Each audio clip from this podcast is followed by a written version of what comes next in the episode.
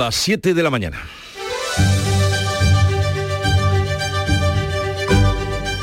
En Canal Sur Radio, La mañana de Andalucía con Jesús Vigorra.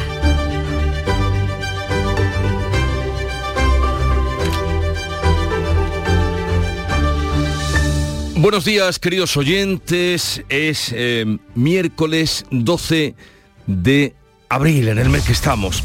Y ni llueve ni se atisba que pueda hacerlo en los próximos días en nuestra tierra. Así las cosas, el gobierno andaluz considera desesperada la situación de la sequía en Andalucía con los pantanos por debajo del 30%.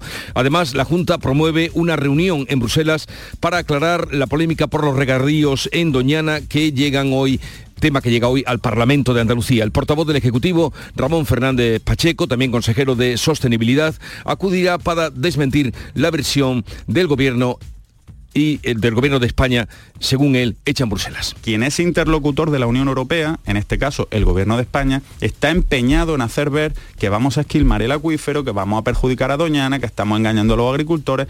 Todo falso, todo mentira. No es verdad. Ni se daña a Doñana, ni se perjudica el acuífero, ni mucho menos se engaña a los agricultores. Y hoy que es el día de la atención primaria, más de 8.000 médicos de familia y pediatras están llamados a la huelga en Andalucía. El paro de 12 horas se repetirá a partir de hoy todos los miércoles durante las próximas seis semanas. Salud, la Consejería de Salud, ha fijado servicios mínimos del 100% en urgencias y del 30% en las consultas. El Supremo se reunirá en junio para unificar criterios y fijar doctrina sobre la ley del solo si es sí. La norma tiene ya más de 20 recursos de casación contra autos de revisión mientras el PSOE pretende tener aprobado el nuevo texto el próximo mes de mayo, aunque no cuente con el apoyo de sus socios. Pese a las tensiones que mantiene con Podemos, Yolanda Díaz ha anunciado que votará con los morados las enmiendas. Yo soy una demócrata y por tanto emitiré el voto mm, que decida el grupo parlamentario al que pertenezco. Estoy siendo clara, el voto eh, será el que decida después de un debate democrático, como siempre, el grupo de Unidas Podemos. En el caso de los seres, el ex viceconsejero Agustín Barberá, enfermo de cáncer, ha ingresado en la prisión Puerto 3. Solo el presidente de la Junta, José Antonio Griñán, sigue fuera de la cárcel. Por el momento, la audiencia de Sevilla le permite seguir tratándose de la enfermedad fuera de prisión. Tercera sesión del juicio contra el clan de los Castañas. La Fiscalía presenta un nuevo escrito de acusación. En otro caso, el exjefe antidroga de la Guardia Civil en el Estrecho declarará hoy como imputado en la Audiencia Nacional acusado de revelación de secretos y de cohecho. En cuanto al tiempo, se presenta el día despejado por la mañana y con nubes y claros por la tarde. Máximas en ascenso en el litoral mediterráneo y en descenso en el resto. Va a soplar viento fuerte del oeste por la tarde en la costa de Granada y en Almería y en zonas altas orientales. Vamos a conocer ahora con más detalle cómo viene el día en cada una de las provincias andaluzas. Cádiz, salud, votaron. Intervalos de nubes altas. Vemos esta mañana 16 grados y llegaremos a los 19. En el campo de Gibraltar, Susana Torrejón. 14 grados y los cielos despejados. Hoy esperamos una máxima de 22. ¿Cómo viene el día por Jerez, Pablo Cosano? 13 grados marca el termómetro ahora, 23 de máxima prevista, pero ojo que hay muchísima niebla, sobre todo en la campiña y en la sierra. Visibilidad de no más de 150 metros. Precaución en la carretera. pues ahí queda esa atención que llama Pablo Cosano de niebla en la carretera por la zona de Jerez y la sierra. En Huelva, Sonia Vela. Cielos poco nubosos o despejados, la temperatura máxima será hoy de 27 en Isla Cristina, a esta hora tenemos 12 en Huelva capital. ¿Cómo será el día en Córdoba, Mar Vallecillo? Pues 15 grados y cielos despejados a esta hora, la máxima prevista es de 30. En Sevilla, Pilar González. Tenemos el cielo despejado, se espera una máxima de 28 grados y ahora tenemos 15 en la capital. ¿Y por Málaga, Damián Bernal? Cielos despejados también, calor sobre todo en la franja litoral, atentos porque ya tenemos 19 en la capital, la máxima será 30. En Jaén, Alfonso Miranda. Ayer tuvimos la temperatura más alta de toda Andalucía en Andújar con 30 grados 9 décimas, hoy dicen los de tiempo que baja un poquito. Baja un poquito en Jaén y en Granada, Jesús Reina. Muy buenos días, cielo despejado con 10 grados de temperatura que se convertirán en 26 a partir de las 4 de la tarde, aviso amarillo en la costa por viento y por olas. Y en Almería, María Jesús Recio, ¿qué se espera? Ambiente brumoso, lleno de nubes a esta hora, se espera mucho viento, aviso amarillo y temperaturas altas, 16 grados ahora, subiremos hasta los 25, pero en Huercal Vera llegarán a los 31.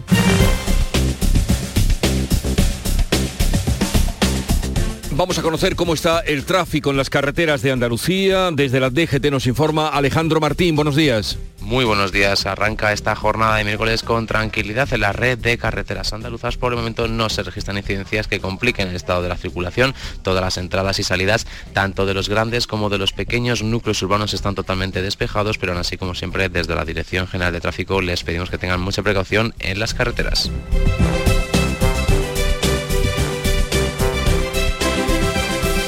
Son las 7, 5 minutos de la mañana. En abril, Sol 1000. Aprovecha el cambio de hora con Social Energy y disfruta más horas de sol, más ahorro. Aprovecha las subvenciones disponibles para ahorrar hasta el 90% en tu factura con tus paneles solares gracias a nuestras baterías. Primeras marcas con hasta 25 años de garantía. Estudio gratuito en el 955 44 11 11 y socialenergy.es. La revolución solar es Social Energy.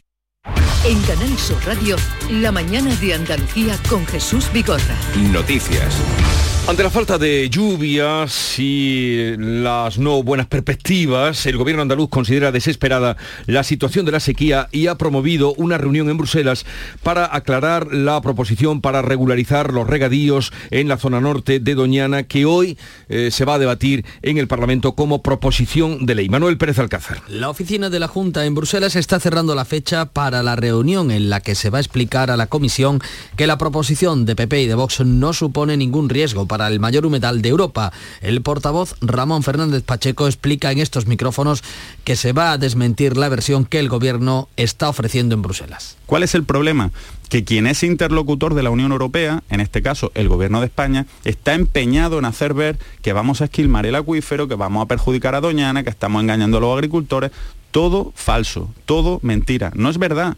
Ni se daña a Doñana, ni se perjudica el acuífero, ni mucho menos se engaña a los agricultores. Es una salida administrativa para unas personas que actualmente están en una situación clara de indefensión. Fernández Pacheco lamenta que el gobierno rechace una comisión bilateral para afrontar el problema. El presidente de la patronal, la Confederación de Empresarios de Andalucía, Javier González de Lara, por su parte, pide un pacto de Estado frente a la sequía. Tenemos que poner en marcha un pacto de Estado en materia hidrológica y en Andalucía, por supuesto, pero eh, nos falta esa conciencia, honestamente. Nos falta la conciencia de saber que uno de los principales problemas que tiene nuestro país ahora mismo es el problema del cambio climático y sobre todo esta eh, posible desertización como, como no tomemos medidas serias en materia hidrológica. Para ello hay fondos europeos. La Junta advierte que la situación es extremadamente grave. Reclama la convocatoria urgente de la Mesa Nacional de la Sequía y la marcha atrás del recorte del trasvase Tajo Segura que ya está recurrido en el Supremo. Y por su parte, los agricultores que bien sufren la sequía reclaman agua para salvar las cosechas, mientras ya se habla de restricciones en varias cuencas. Nuria Durán. En Cádiz, el Comité de Sequía de la cuenca Guadalete-Barbate decide este jueves si toma medidas restrictivas por el bajo nivel de los embalses. El presidente del consorcio de la zona gaditana, Jorge Rodríguez, reclama inversiones urgentes para infraestructuras hidráulicas. Varios pozos de emergencia que no se están utilizando y que si mañana fuera necesario por una emergencia, porque falla algún tipo de conducción y es necesaria una fuente alternativa, eh, tanto las bombas como los mecanismos de impulsión de los pozos están abandonados desde hace una década. En Jaén, los olivareros del río Guadalbullón plantean que se les permita sacar agua del río de forma inmediata. Elio Sánchez de UPA critica la tardanza de la Confederación Hidrográfica del Guadalquivir en decidir y habla de un doble rasero. Hemos solicitado a la Confederación tanto que se autorice ya este riego como que se constituya la mesa del Guadalbullón, como que se trate de una forma uniforme todo el río, poniendo en situación de igualdad a los distintos regantes de esta cuenca del río Guadalbullón. En el Aljarafe sevillano quedan descartados de momento los cortes de suministro, pero si no llueve esta primavera, en verano se podría entrar en situación de emergencia. Pedro Rodríguez, gerente de Aljarafesa, aparca otras restricciones, apuesta por el ahorro cada vez tenemos menos agua. Pero que nos va a faltar en verano, no. Que va a haber corte en verano, no. Ni en verano ni en invierno. Simplemente que hay que extremar el uso responsable del agua. En estos momentos está prohibido regar, baldear calles o llenar piscinas que no tengan un circuito cerrado. Ante este panorama, la Junta eleva de nivel bajo a medio la alerta por el riesgo de incendios forestales ante la falta de lluvia y las temperaturas veraniegas. Paco Ramón. La declaración se adelanta 15 días para evitar catástrofes y se prorroga la prohibición de quemas agrícolas para particulares. El incendio de Tarifa cumple hoy precisamente una semana. Está controlado pero todavía no extinguido. Ha calcinado 44 hectáreas. El incendio de Ocentejo en Guadalajara ha bajado a nivel cero con la caída de la noche. Las llamas han calcinado ya 180 hectáreas del Parque Natural del Alto Tajo y en Asturias todavía hay 20 incendios activos que podrían extinguirse hoy gracias a la entrada de una borrasca de lluvia por el norte de la península. Más de 8.000 médicos de familia y pediatras están llamados hoy a la huelga en Andalucía por el Sindicato Médico Andaluz. Los médicos y pediatras de atención primaria están convocados a un paro de 12 horas cada miércoles y lo estarán las próximas seis semanas. Esta mañana se van a manifestar ante eh, el Palacio de San Telmo y desde ahí marcharán hasta la sede del Servicio Andaluz de Salud. Reclaman mejoras en las condiciones de trabajo y una solución a la falta de facultativos en Andalucía, como insiste el presidente del sindicato, Rafael Carrasco. Nosotros pensamos que el gran problema que tiene la atención primaria en Andalucía es la demora de la paciente para atender, ser atendido por su médico de cabecera, la falta de médicos de cabecera, la falta de pediatras. La Junta considera injustificado el paro, pero volverá a reunirse con el sindicato el 2 de mayo. La consejera Catalina García responde que no hay una solución global a corto plazo a la falta de médicos. Bueno, a mí me preocupa que siempre que hay una huelga, claro, por supuesto como que no, a todos nos tiene que preocupar. Pero es que ese problema que tenemos, que hay el gran déficit de médicos, no se soluciona en mesa sectorial. Porque no los tenemos. Desde la oposición por Andalucía y PSOE acusan a la Junta de falta de respuesta. El líder socialista Juan Espadas asegura que falla la gestión. La gestión es la que está fallando y le está fallando a este gobierno de la Junta de Andalucía y al señor Moreno Bonilla y no lo quieren reconocer. Lo peor que hay en la vida cuando tiene un problema es no reconocerlo, porque entonces no le busca solución. Si tú no reconoces que tenemos un problema, no nos podemos sentar todos a buscar soluciones. Salud ha fijado el 100% de servicios mínimos en urgencias y el 30% en consultas. Algo más sobre salud y también del COVID, del que ya tenemos eh, lejano recuerdo. El gobierno compra 3.200.000 dosis de la vacuna española del COVID de IPRA. Pedro Sánchez ha visitado las instalaciones de IPRA después de que el viernes la Comisión Europea diera luz verde a la comercialización de la vacuna española. El presidente ha anunciado una inversión de 31 millones de euros para adquirir el suero. Sánchez ha dicho que un país sin ciencia es un país sin futuro. Según sus palabras, nuestra vacuna demuestra que España sabe afrontar la adversidad. Un camino en el que ejemplos de éxito, como es el de esta vacuna de IPRA, ayudan a contar el relato de un país, de una comunidad, que se crece ante la adversidad, eh, que se sabe capaz de innovar y de crear, y que mira al futuro con confianza para seguir avanzando. Más de un millón de contribuyentes han presentado este martes la declaración de la renta en el primer día de la campaña de la agencia tributaria. Los andaluces vamos a presentar más de 4 millones de declaraciones. Nos van a, nos van a devolver más de 1.740 millones de euros. La campaña se prolonga hasta el próximo 30 de junio. Hay novedades con respecto al año pasado. En Andalucía, por ejemplo, hay deducciones para menores de 35 años que hayan adquirido una vivienda en propiedad o estén de alquiler. También para la rehabilitación, nacimiento o adopción de hijos o convivencia con mayores o personas con discapacidad. En esta campaña se espera la presentación de 22.900.000 declaraciones, de las que el 60% saldrá a devolver por un importe cercano a los 10.000 millones de euros, un 2,4% menos que el año pasado. Hacienda tiene previsto, eso sí, ingresar un 5,6% más. Soledad Fernández, la directora general de la agencia tributaria. Eran efectivamente 470.000 las declaraciones que tenemos ya presentadas a las 10 de la mañana, según la información que nos ha dado el Departamento de Informática. 1.500 declaraciones presentadas por minuto. Como vemos, ha empezado con fuerza la campaña y una campaña que destaca también las nuevas aportaciones a los planes de pensiones, una nueva casilla para declarar las criptomonedas y un nuevo asistente virtual para facilitar la tarea al ciudadano. El Fondo Monetario Internacional, el FMI, prevé que la economía española crezca un 1,5% este año. Aumenta en cuatro décimas su proyección, aunque rebaja la del 2024. El crecimiento de la economía el próximo año lo sitúa en el 2%. Ambas previsiones, la del próximo año y la de este ejercicio, están por encima de la media europea. El gobierno asegura que nuestra economía se situará a la cabeza de crecimiento de la eurozona. Ferrovial resiste las presiones del gobierno y mantiene su intención de trasladar su sede a los Países Bajos. En respuesta a la carta del Ministerio de Economía que cuestionaba la motivación económica de este movimiento, la compañía desmiente que lo haga para obtener ventajas fiscales. Defiende que sus accionistas en la Junta de mañana jueves serán los que deben valorar la opción de cotizar en Holanda como paso previo a hacerlo en Estados Unidos. El Ministerio de Economía reitera, no hay impedimento para hacerlo desde España. El PP culpa al gobierno de la salida de Ferrovial.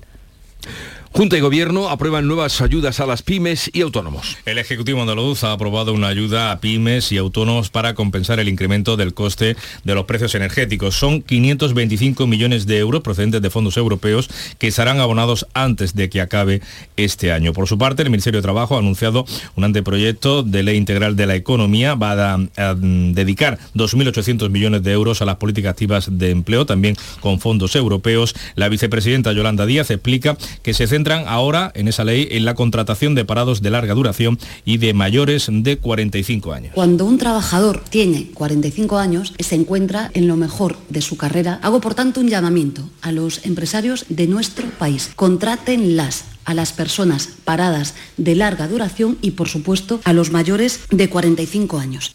Podemos choca con el PSOE por su propuesta de gratuidad en el cambio de hipoteca de tipo variable a tipo fijo. La propuesta de Podemos para afrontar la subida de los tipos de interés ya es posible a través del Código de Buenas Prácticas de la Banca, pero Javier Sánchez justifica la propuesta de su partido en que la gratuidad del cambio actualmente solo tiene vigencia para este ejercicio. Lo que estamos proponiendo es una pasarela, de modo que, si bien ya no podemos evitar la subida de las hipotecas variables que se han dado estos meses, sí podamos evitar las subidas de las cuotas a futura.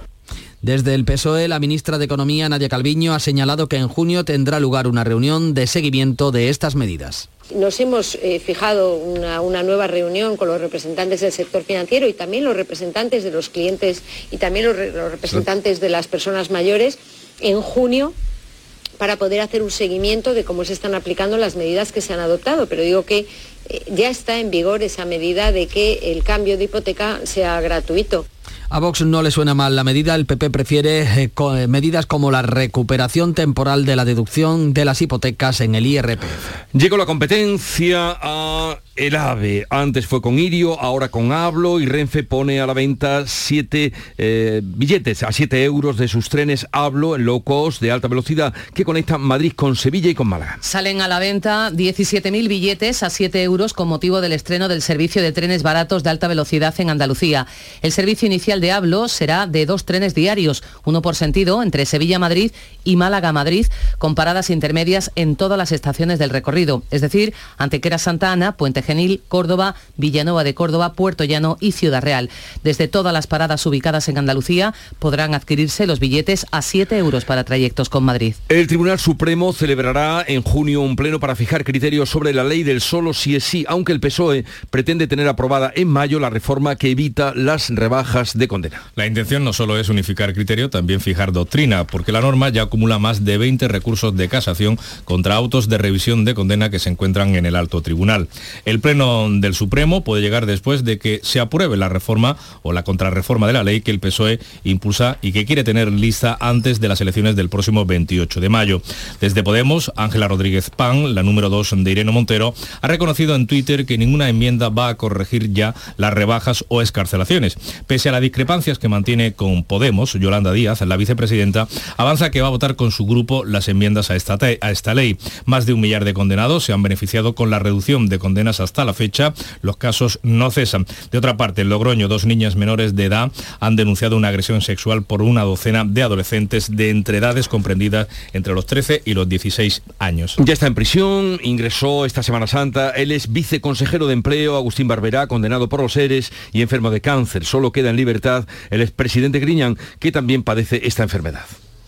Barberá ha entrado en la cárcel de Puerto 3, en el puerto de Santa María, donde también está el que fuera consejero Antonio Fernández. A José Antonio Griñán, el que fuera presidente de la Junta de Andalucía, el tribunal le permite por ahora recibir tratamiento fuera de prisión. En el caso Astapa, el concejal que destapó la corrupción en el ayuntamiento de la localidad malagueña de Estepona ha vuelto a denunciar que el consistorio recibía contraprestaciones a cambio de licencias urbanísticas. En la audiencia provincial han declarado también este martes funcionarios que han negado esas dádivas. El juicio se aplaza hasta el lunes, en día en el que declararán varios policías. Está previsto que hasta finales de este mes comparezcan 50 testigos, entre ellos policías, concejales de la época y funcionarios. Y hoy se retoma en Algeciras el juicio contra el clan de los Castañas, un nuevo escrito mm, de acusación de la Fiscalía. Los abogados de la defensa solicitaron ayer el aplazamiento para estudiar el escrito que sostiene que no ha habido modificación en las penas y que solo se ha limitado a perfilar los cargos y las condenas propuestas. Este martes, otros dos acusados han reconocido sus delitos y han llegado a un acuerdo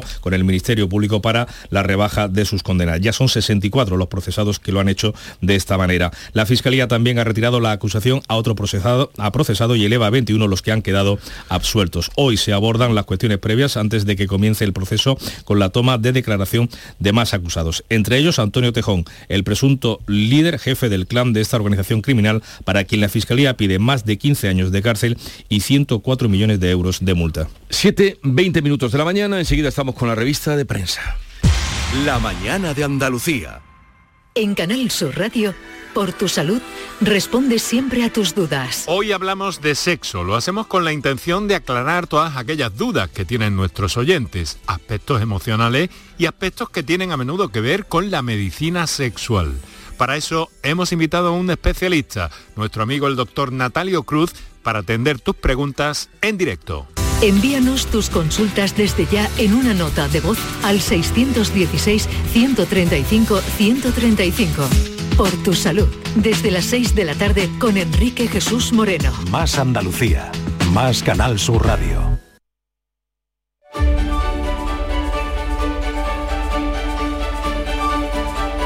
Siete, 21 minutos de la mañana, vamos con Paco Reyero, con lo más destacado de la prensa del día. Paco, buenos días.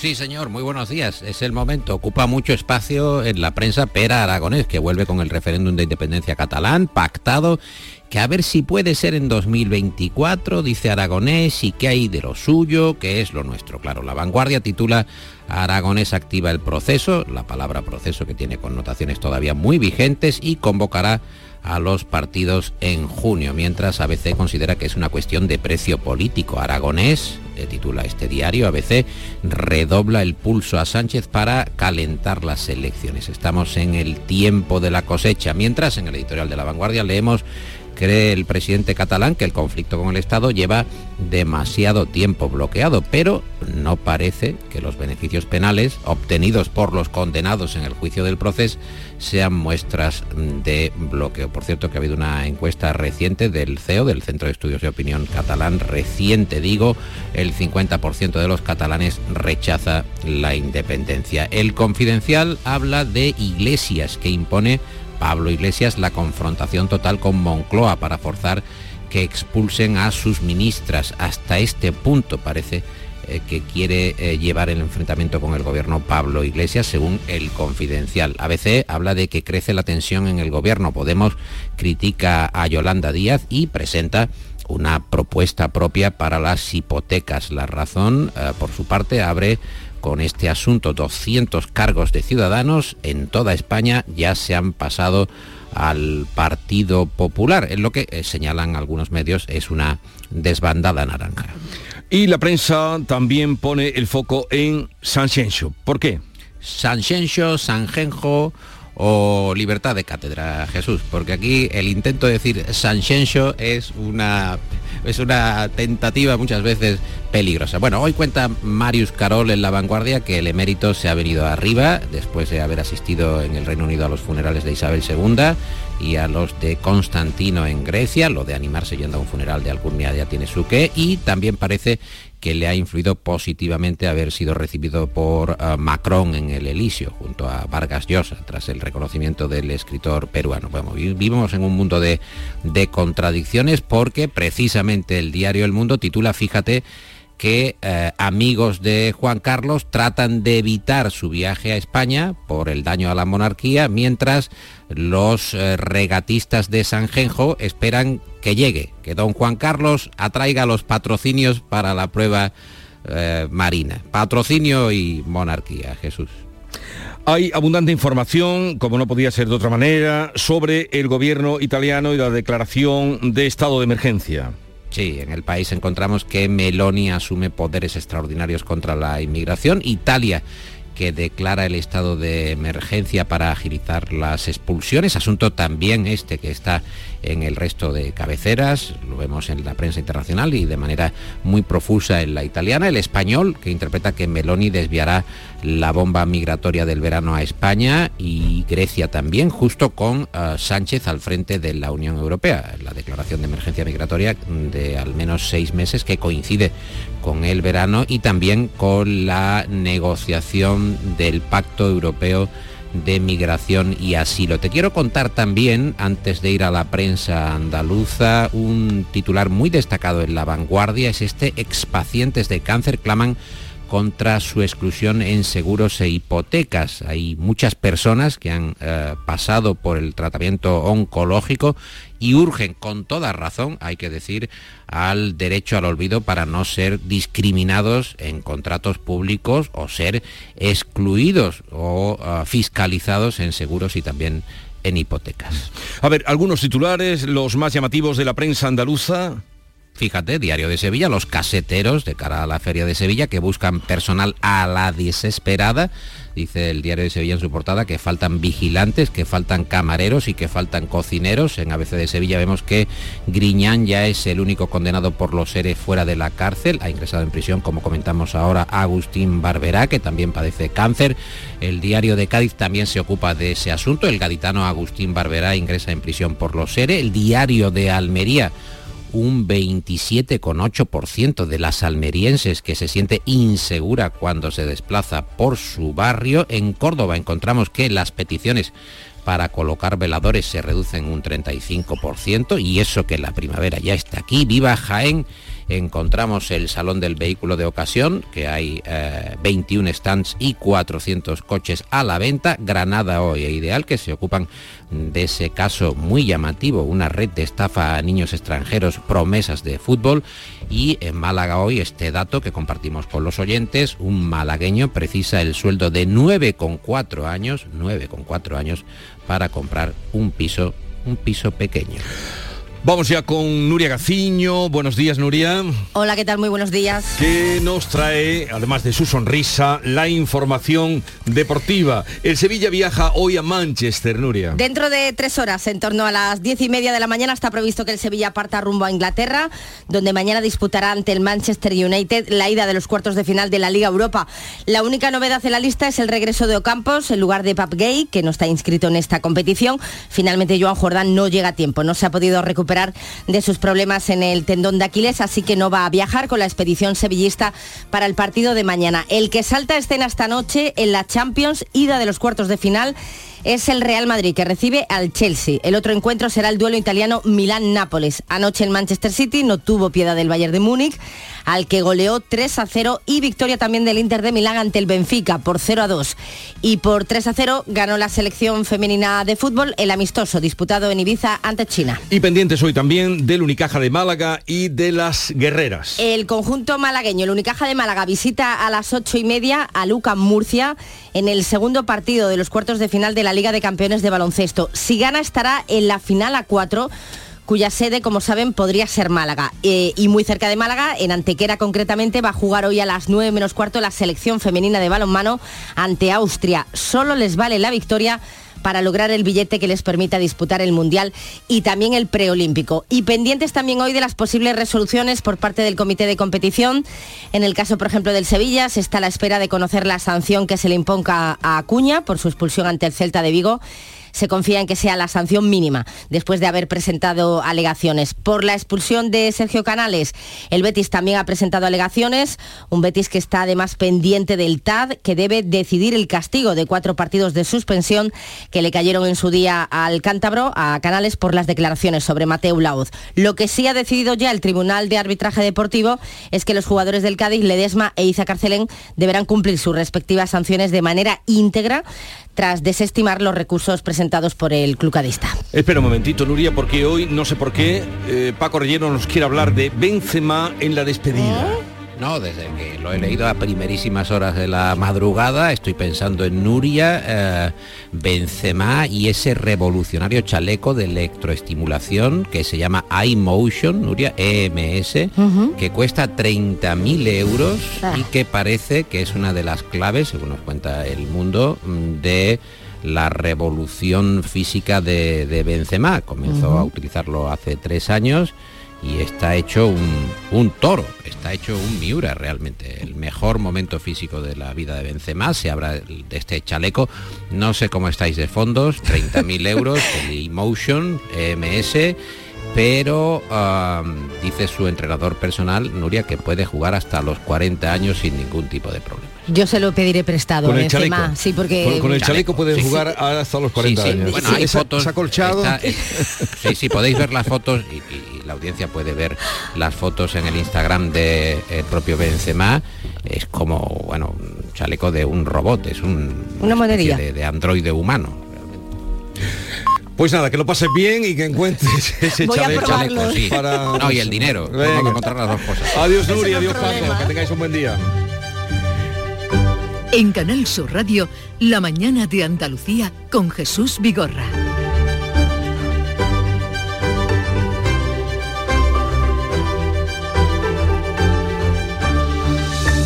Acaban de dar las siete y media de la mañana y con Nuria Durán les vamos a dar cuenta de las noticias principales de este 12 de abril.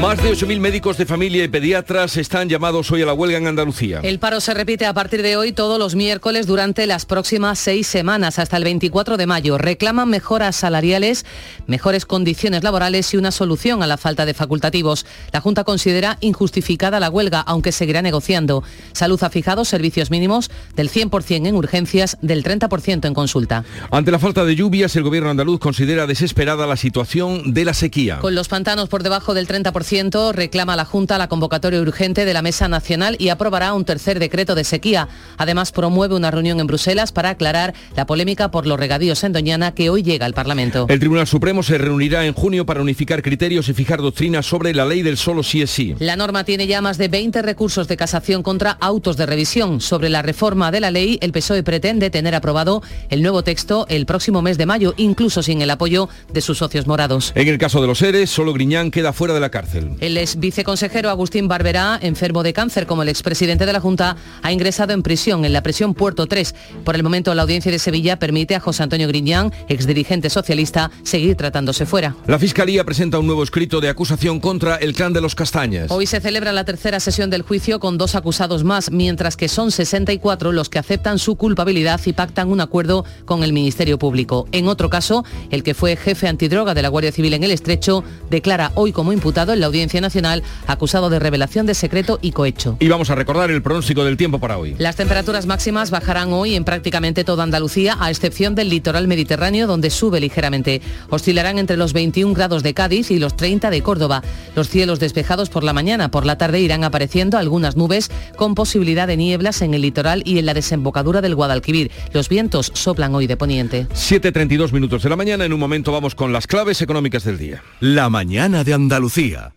¿Te gustan los chollos? En Rapimueble los tienes así de claros. Dormitorio de matrimonio solo 149 euros. Composición juvenil solo 394 euros. Llévate tu chollo al instante y paga en 12 meses sin intereses con la garantía de Rapimueble. Más de 200 tiendas en toda España y en rapimueble.com.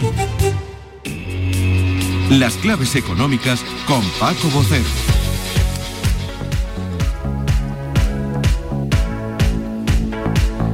Paco, buenos días. Buenos días Jesús, ¿qué tal? ¿Qué tal? Estamos a miércoles y las principales claves que tenemos hoy en la agenda tienen que ver con Estados Unidos, donde se va a publicar la inflación y algunos otros o algún otro informe también importante y eso nos trae a colación preguntar qué ha pasado con la crisis bancaria. Es Jesús, hoy la actualidad económica está centrada en torno a Estados Unidos, porque hoy las claves más importantes vienen del otro lado del Atlántico, como bien dices, con la publicación del IPC y posteriormente las actas de la última reunión de la Reserva Federal. Este último es un documento siempre importante que aporta transparencia sobre las posiciones que mantienen quienes forman parte de su máximo órgano de gobierno en esas reuniones que hacen para decidir por ejemplo, que hacen con los tipos de interés. Aquí, por cierto, lo hace también el propio Banco Central Europeo. Y respecto a la crisis bancaria, Hay que decir que se ha evitado por las intervenciones de la propia Reserva Federal de Estados Unidos y algunos de los bancos, bancos más grandes saliendo al rescate de medianos o pequeños que estaban en muchas dificultades, pero eso no quiere decir que se haya cerrado, sino que las medidas puntuales han surtido efecto de momento, pero han abierto otro frente problemático de carácter más general. Fíjate, mira, vamos por partes. Respecto a la inflación en Estados Unidos, hoy se prevé el dato que siga la baja, se habla de hasta un 5,2%. Eh, cuando en febrero quedó al 6. Sin embargo, la subyacente, que es la que siempre importa, está en el 5,5 y hoy podría elevarse una décima según esas previsiones. Sea como fuere, van a volver las especulaciones sobre si la Reserva Federal va a tomarse una pausa o no en la subida de tipos que está llevando a cabo en su próxima reunión de mayo. Sin embargo, como te decía, la crisis bancaria ha reafirmado, porque venía de diciembre, una cosa eh, compleja en Estados Unidos, que es el estancamiento del crédito, con todo lo que eso supone. Y es que nadie duda de que buena parte del origen de la crisis bancaria ha sido la subida rápida y elevada de los tipos de interés. Por supuesto, ha habido otros factores, la mala gestión en los bancos afectados, una regulación laxa de los riesgos en algunos casos, pero la clave son los tipos de interés. Y el estancamiento del crédito, si se prolonga a lo largo de los próximos meses, puede llevar al país una recesión según advierten muchas voces, que dicen que ese límite de aguante de la economía real por la presión de los tipos está muy cerca de sobrepasarse. Y un parón del crédito sería una muy mala noticia que afectaría a todas familias, empresas, bancos y otros países. Muy bien, pues seguimos de cerca este asunto porque Estamos aquí en Europa en una situación similar, esa sería la pregunta. El Fondo Monetario Internacional, el FMI, nos dio ayer buenas noticias. ¿Cuál es tu perspectiva? Pues mira, no, en Europa no estamos en una situación similar y sí, el Fondo Monetario nos dio ayer buena noticia en el sentido de que estaremos entre los países europeos de mejor comportamiento económico en, nuestro país. No estamos en una situación similar porque el control bancario es mayor por parte del BCE y porque tanto en el caso del Credit Suisse como en el asomo de otros, recuerda que días después Deutsche Bank, el gran banco alemán, tuvo problemas tras la presentación de sus cuentas, se actuó con mucha rapidez. Sin embargo, ojo, que si leemos el informe del fondo, dice que la crisis bancaria ha añadido nuevas incertidumbres que no se esperaban porque el modelo de negocio de algunas instituciones financieras dependía en gran medida de los tipos de interés extremadamente bajos de los últimos años y han sido incapaces de adaptarse a esta rápida y elevada subida. Es decir, que tampoco aquí la crisis bancaria no está cerrada, aunque por el momento se esté evitando. Seguiremos atentos y seguirán subiendo los tipos de interés. la gran pregunta del millón, la gran pregunta del millón. Tú nos mantendrás informados. Paco, hasta mañana, un saludo. Hasta mañana, Jesús. 7.38 minutos de la mañana, enseguida vamos con otras noticias de Andalucía. Frutos secos Reyes, mucho más que pipas. Disfruta con nuestra deliciosa variedad de frutos secos, snacks y golosinas en los más de 35.000 puntos de venta que tenemos en Andalucía o en frutosecorreyes.es. Ah, y ahora con tu pedido a partir de 20 euros, te los llevamos a casa gratis. Frutos secos Reyes, tus frutos secos de siempre.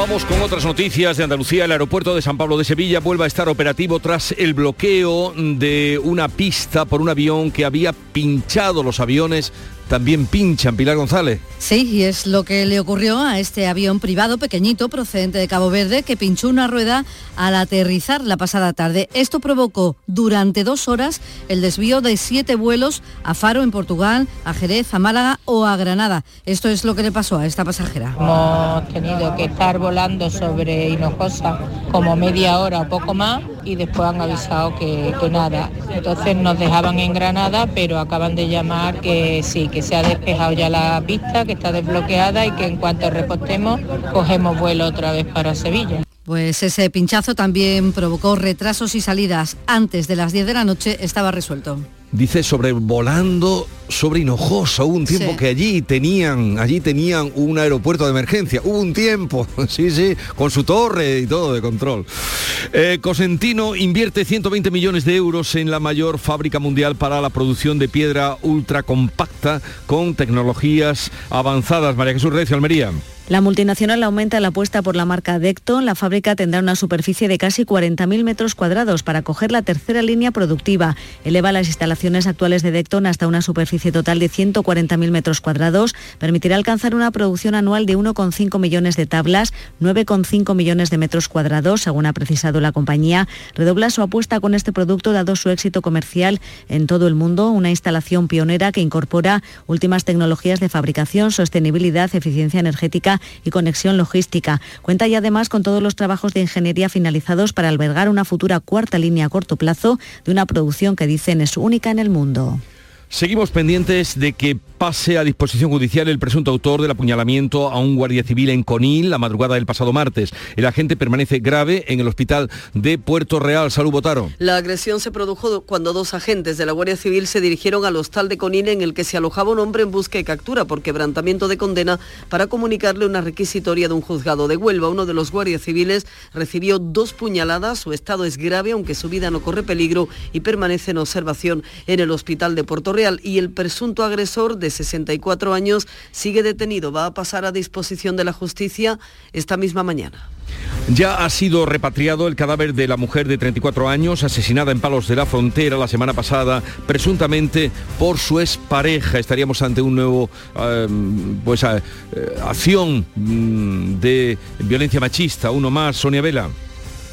Está previsto que hoy en la ciudad de Bucarest sea el entierro de esta joven rumana, temporera de la Fresa, que fue apuñalada mortalmente el pasado 4 de abril, presuntamente por quien había sido su pareja sentimental durante varios años, un hombre de Mali, y a quien pensaba denunciar por acoso, según las compañeras de trabajo de la víctima. Los gastos de la repatriación han corrido a cargo de la Asociación de Productores de la Fresa, Freshuelva, a través del Fondo Solidario de Sepelios, con el que cuenta. El detenido reconoció ante el juez que la había matado y está en prisión provisional comunicada y sin fianza. Se han desarticulado en Granada dos redes de estafadores a familias extranjeras a las que cobraban por traer sus hijos a España con la falsa promesa de convertirlos en futbolistas profesionales. Jesús Reina. Hay 11 detenidos, pedían 5.000 euros por traer a cada jugador y luego 1.700 al mes por supuestos gastos mensuales de alojamiento, manutención o estudio. Silvia Tortosa es la portavoz policial. Son cerca de 70 los menores y jóvenes extranjeros identificados, principalmente brasileños, a cuyas familias ofertaron la posibilidad de participar en competiciones deportivas oficiales, alojamiento, manutención, matrículas de estudios y realización de trámites para obtener permisos de residencia que nunca se obtenían a cambio del pago de más de 5.000 euros, además de mensualidades de entre 1.500 y 1.700 euros por jugador. Se han descubierto varios pisos donde los aspirantes futbolistas vivían hacinados y en pésimas condiciones. La Federación Andaluza de Fútbol ha anunciado que ejercerá la acusación particular en este caso el sueño de tener un hijo futbolista, un hijo futbolista y de éxito. El rey visitará Ronda el 19 de abril con motivo del 450 aniversario de la Real Maestranza de Caballería de Ronda, Damián Bernal. Una hermandad de caballeros creada en 1573 para la defensa de su territorio estrechamente ligada a la corona. Es hoy una institución sin ánimo de lucro presidida por Su Majestad el Rey, dedicada a la conservación, difusión e investigación de su patrimonio histórico y documental, la promoción cultural y la enseñanza de la equitación. La Casa Real ha señalado que hasta el próximo viernes no podrán confirmar la agenda definitiva de don Felipe en la provincia de Málaga. Habrá que ir a Ronda, ¿no, Damián? Sin duda, buen sitio para estar allí. Siempre es bueno un paseo por allí. Hoy la ciudad soñada, como dijo Rilke. sí.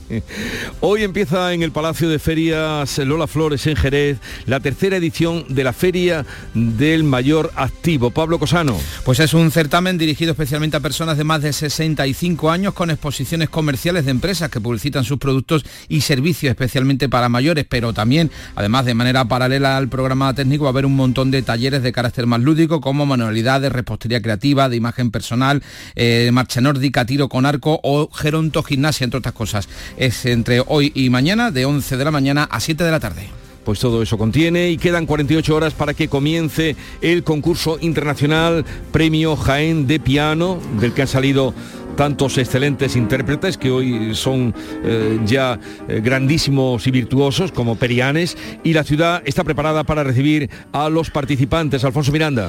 Bueno, pues han sido los alumnos del Conservatorio Superior de Música de Jaén los que han hecho sonar durante más de una hora el piano con intención de llamar la atención sobre todo a los viandantes de que ya mismo empieza el premio Jaén. Es gratificante, ¿no? Porque al final están aquí los medios, eh, fotos, sabes que te están grabando y al final ven un poco a lo que te dedicas y el esfuerzo que tú haces se ve reflejado. Eh, de alguna manera nos anima a nosotros a estudiar más, a, en estas semanas ir a ver el concurso, a ver cómo la gente participa, cómo toca y es algo que anima y que, y que un orgullo. Este año se han inscrito 99 pianistas de 23 países distintos.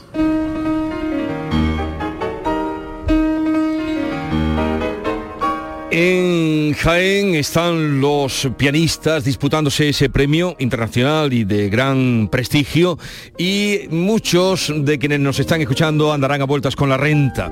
Vamos a tratar de ayudarles como hacemos cada año. Y a partir de las 10 de la mañana vamos a abrir el bufete de la mañana de Andalucía para aclarar todas las dudas que puedan tener ustedes y que quieran preguntar a Miguel Velázquez, abogado experto que siempre nos ayuda, llegado este tiempo, para aclarar dudas. Estará con nosotros a partir de las 10 de la mañana. También hablaremos con el fiscal de tráfico de Andalucía para que nos haga un balance de los datos de esta Semana Santa, eh, datos que en víctimas mortales se remontan a 2016 porque se han incrementado bastante. Es Luis Carlos Rodríguez León, el fiscal de seguridad vial de Andalucía, que estará con nosotros a partir de las 9 de la mañana. Llegan las 7.45, 8 menos cuarto, tiempo para la información local atentos. En la mañana de Andalucía de Canal Sur Radio, las noticias de Sevilla. Con Pilar González. Buenos días. Emasesa y Aljarafesa descartan cortes en el suministro de agua este año, a pesar de que si no llueve pasaremos de la alerta por sequía en la que estamos a situación de emergencia. Hoy salen a la venta los billetes de tren barato de Renfe, son los trenes de alta velocidad, hablo, y el aeropuerto de Sevilla ha estado dos horas cerrado porque un avión privado había pinchado en una pista. Enseguida los detalles, antes el tráfico. Hay cinco kilómetros de retenciones en la entrada a Sevilla por la autovía de Huelva y uno por las de Coria y de Mairena. En el Centenario, uno en sentido Cádiz y uno también en el nudo de la gota de leche hacia Ronda Urbana. En el interior de la ciudad el tráfico es intenso en las vías de entrada. En cuanto al tiempo, hoy tenemos el cielo despejado con intervalos de nubes medias y alta durante la tarde, sopla viento del oeste y las temperaturas máximas bajan. Está previsto alcanzar 27 grados en Lebrija, 28 en Sevilla y 29 en Morón y en Écija. A esta hora 15 grados en la capital. Bien te sienta, chiquilla, que bien te sienta. Qué bien te sienta tu traje de flamenca Aires de Feria. Sus nuevos diseños te van a enamorar. Lunares, colores y texturas, reflejos de nuestra tierra. Aires de Feria. Trajes de flamenca llenos de elegancia, sensualidad y creatividad. Aires de Feria. Enamorados de Andalucía. Traje de aires de feria gitana, que bien te sienta. ¿Buscas un espacio diferente para celebrar tus eventos? Nuestros barcos son el lugar de celebración ideal para bodas, cumpleaños y reuniones familiares. Sorprende a tus invitados con una experiencia inolvidable con Cruceros Torre del Oro. Más información en el 954-561-692 o en crucerosensevilla.com. Las noticias de Sevilla. Canal Sur Radio. Emasesa y Aljarafesa descartan aplicar restricciones de agua este año. Las dos empresas que abastecen a 43 municipios de la capital, área metropolitana, metropolitana y la comarca del Aljarafe tienen agua para consumo humano para año y medio con los pantanos al 40%. En estos momentos la situación es de alerta por sequía. No se puede regar, baldear o llenar piscinas sin circuito cerrado.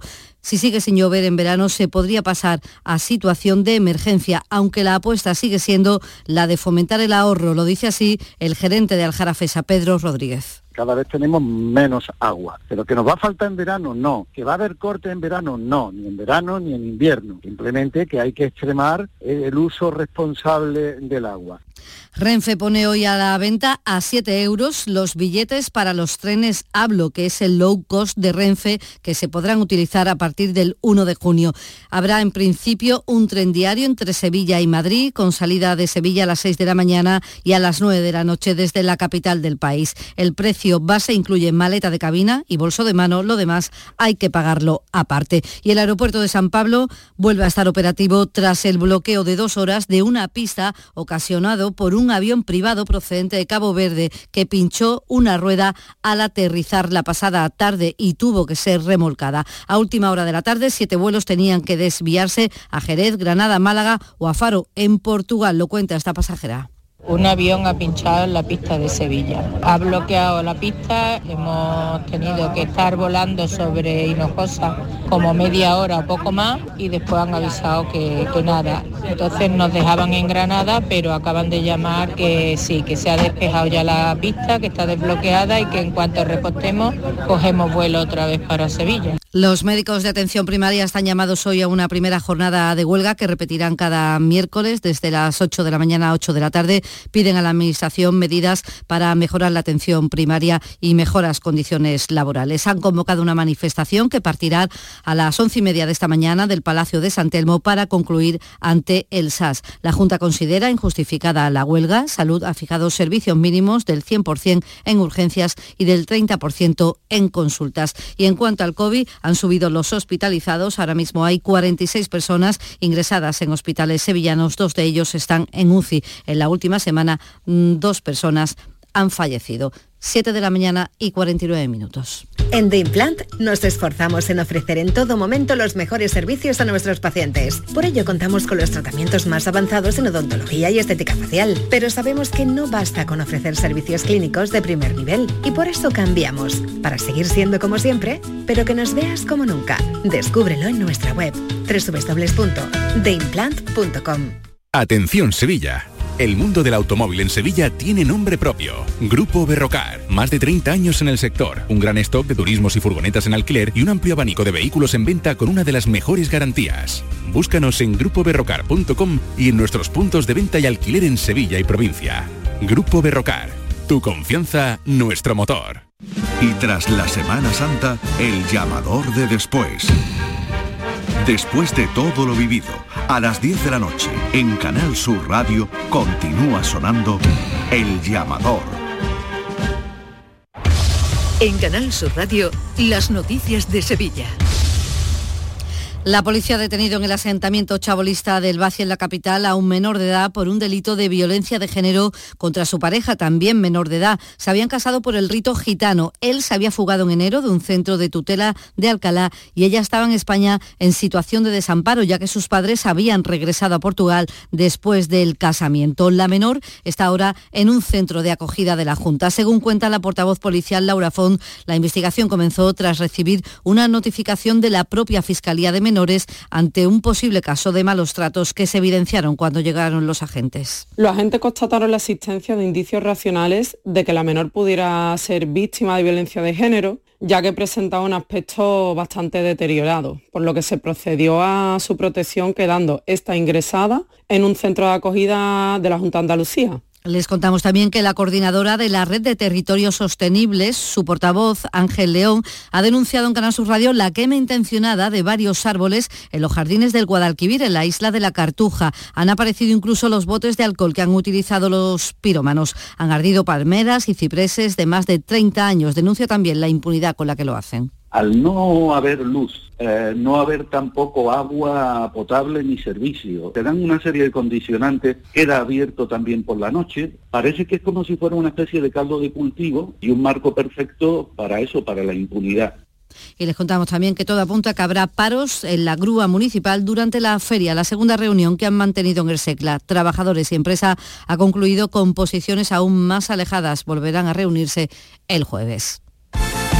Deportes, Antonio Cabaños, buenos días. Hola, ¿qué tal? Muy buenos días. Ya viaja el Sevilla hacia Manchester eh, para disputar mañana jueves los cuartos de final de la UEFA Europa League ante el United. La única novedad en esa lista de convocados que facilitó en el día de ayer Mendilibar es la entrada, es el regreso de Ocampos, que se perdió el encuentro de liga ante el Celta de Vigo por sanción. El argentino ocupa el lugar de Pape Gueye, que no está inscrito en la competición, al igual que el Tecatito Corona. La tercera baja, además importante, es la de Jordán, que aún acarrea problemas físicos. Y la Liga anunció en el día de ayer un derby Betis-Sevilla a principios de agosto en Estados Unidos. También va a acudir el Atlético de Madrid y la Real Sociedad, que jugará, al igual que el Betis, tanto en México como en Estados Unidos, que son los sitios de celebración de este cuadrangular que ha organizado la Liga para enfrentar ya a Sevilla y Betis en el mes de agosto. Y a esto añadimos que el Sevilla ha puesto fecha para el inicio de las obras del futuro estadio Ramón Sánchez Pijuán. La actual directiva pretende que sea el 1 de julio de 2026 en el mismo solar donde está el actual,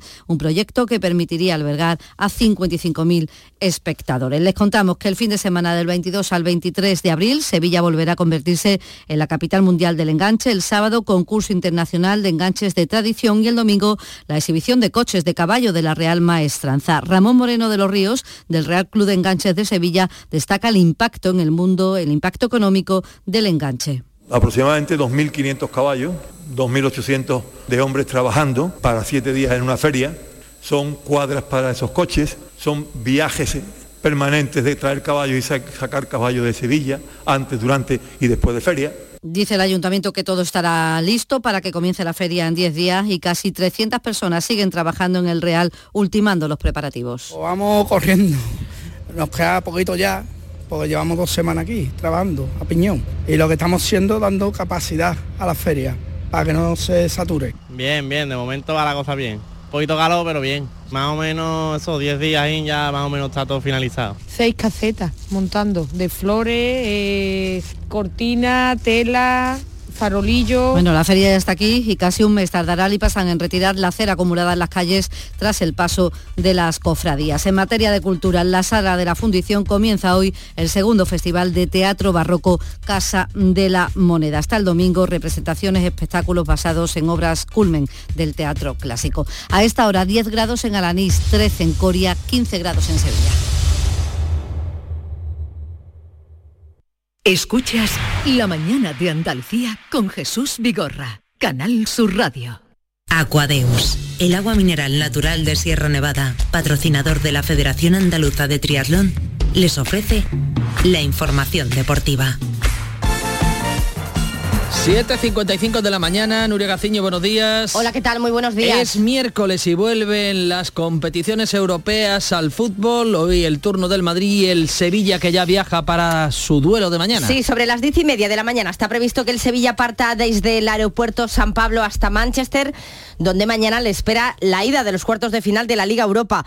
La historia dice que llegado a estas alturas de la competición, el Sevilla sería el máximo favorito para alzarse con el trofeo, pero la situación no es la misma ya que se lucha por no descender en la Liga Española y el rival, el Manchester United, el máximo favorito para ganar la Liga Europa en estos momentos. Pero toca jugarlo y para ello la única novedad en la lista de convocados es el regreso de Ocampos. No jugó ante el Celta por sanción.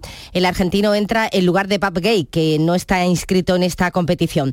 Finalmente, Joan Jordán no llega a tiempo, no se ha podido recuperar de esos problemas en el tendón de Aquiles, así que no va a viajar con la expedición sevillista para el partido de mañana. El que salta a escena esta noche en la Champions, ida de los cuartos de final, es el actual campeón, el Real Madrid, que recibe al Chelsea a las 9 de la noche. Los madridistas son los favoritos, ya que además de ser los reyes de este torneo, el Chelsea no pasa por su mejor momento. Pese a ello, Ancelotti confía en que sean capaces de aprovechar el factor campo. Tenemos que aprovechar del hecho que jugamos eh, el primer partido a casa para tomar ventaja, para manejar mejor el partido de vuelta, que va a ser el partido decisivo. Habitualmente creo que el equipo lo ha hecho bien en casa y fuera, porque si no, si no lo hace bien en casa y fuera, creo que hay solo un partido del año pasado que puede ser el partido contra Paris Saint Germain de la ida, que no lo hemos hecho bien, pero por el resto hemos hecho bien todos los partidos. He merecido ganar la Champions, porque habitualmente quien, quien gana merece. Habitualmente, aunque no siempre. El otro encuentro será el duelo italiano Milán-Nápoles. Anoche el Manchester City no tuvo piedad del Bayern de Múnich, al que goleó por 3 a 0, pudieron incluso ser más goles, y victoria también del Inter de Milán ante el Benfica por 0 a 2. Pendientes hoy también del Unicaja de Málaga, que va a jugar, va a visitar a las 8 y media de la tarde a Luca Murcia en el segundo partido de los cuartos de final de la Liga de Campeones de Baloncesto. Si gana, el Unicaja estará en la final a 4, cuya sede, como saben, podría ser Málaga, uno de los motivos que se criticó precisamente desde Murcia y que provocó cierta tensión entre los dos equipos, así que el ambiente que esperan hoy los de Ivonne Navarro no va a ser desde luego el más placentero. Tenemos que preocuparnos de hacer las cosas que dependen de nosotros y que son baloncesto lo mejor posible. Y lo otro, pues es una prueba de madurez, es una prueba de, de personalidad, de ir allí a un ambiente hostil como lo fue el de aquí, porque todo el mundo, ellos como club y ellos como afición y nosotros, sabemos que no estamos jugando hasta una Final Four, es que es normal. Lo que no va a ser esto es un camino de rosas. Lo dije, esta eliminatoria no va a ser una eliminatoria light, porque el, el premio es muy gordo. Es estar en una Final Four. ¿Cómo no va a haber tensión? Es normal que haya tensión. El Unicaja de Málaga, que va a intentar rematar, sentenciar ya esta eliminatoria para poder meterse en la final a cuatro. En Antequera, las eh, guerreras son las que van a jugar hoy a las 9 menos cuarto. La selección femenina de balonmano se enfrenta a Austria. Solo les vale la victoria para lograr el billete que les permita disputar el Mundial y también estar en el preolímpico y poder conseguir el billete para París 2024. La que ganó anoche por 3 a 0 fue la selección femenina de fútbol. Se impusieron las de Jorge Vilda por este resultado en el amistoso disputado en Ibiza ante China. El equipo sigue en progresión positiva. Yo acabo muy satisfecho de, esta concentración y sé que luego vamos a tener una, una, buena preparación. Vamos a tener también partidos amistosos y rivales que nos van a ofrecer otro tipo de dificultades, que también nos van a hacer pues, ser y estaremos hoy también pendientes de las posibles resoluciones del comité de competición. En el caso, por ejemplo, del Sevilla, se está a la espera de conocer la sanción que se le imponga a Cuña por su expulsión ante el Celta. Se confía que sea mínima. También estará el Betis pendiente de Sergio Canales y el TAD lo que ha decidido es eh, desestimar los recursos presentados por Ledesma e Icia Carcelén que van a tener que eh, mm, cumplir sus sanciones íntegras. Aquadeus, ahora más cerca de ti, procedente del manantial Sierra Nevada, un agua excepcional en sabor, de mineralización débil que nace en tu región. Aquadeus Sierra Nevada es ideal para hidratar a toda la familia y no olvides tirar tu botella al contenedor amarillo. Aquadeus, fuente de vida, ahora también en Andalucía.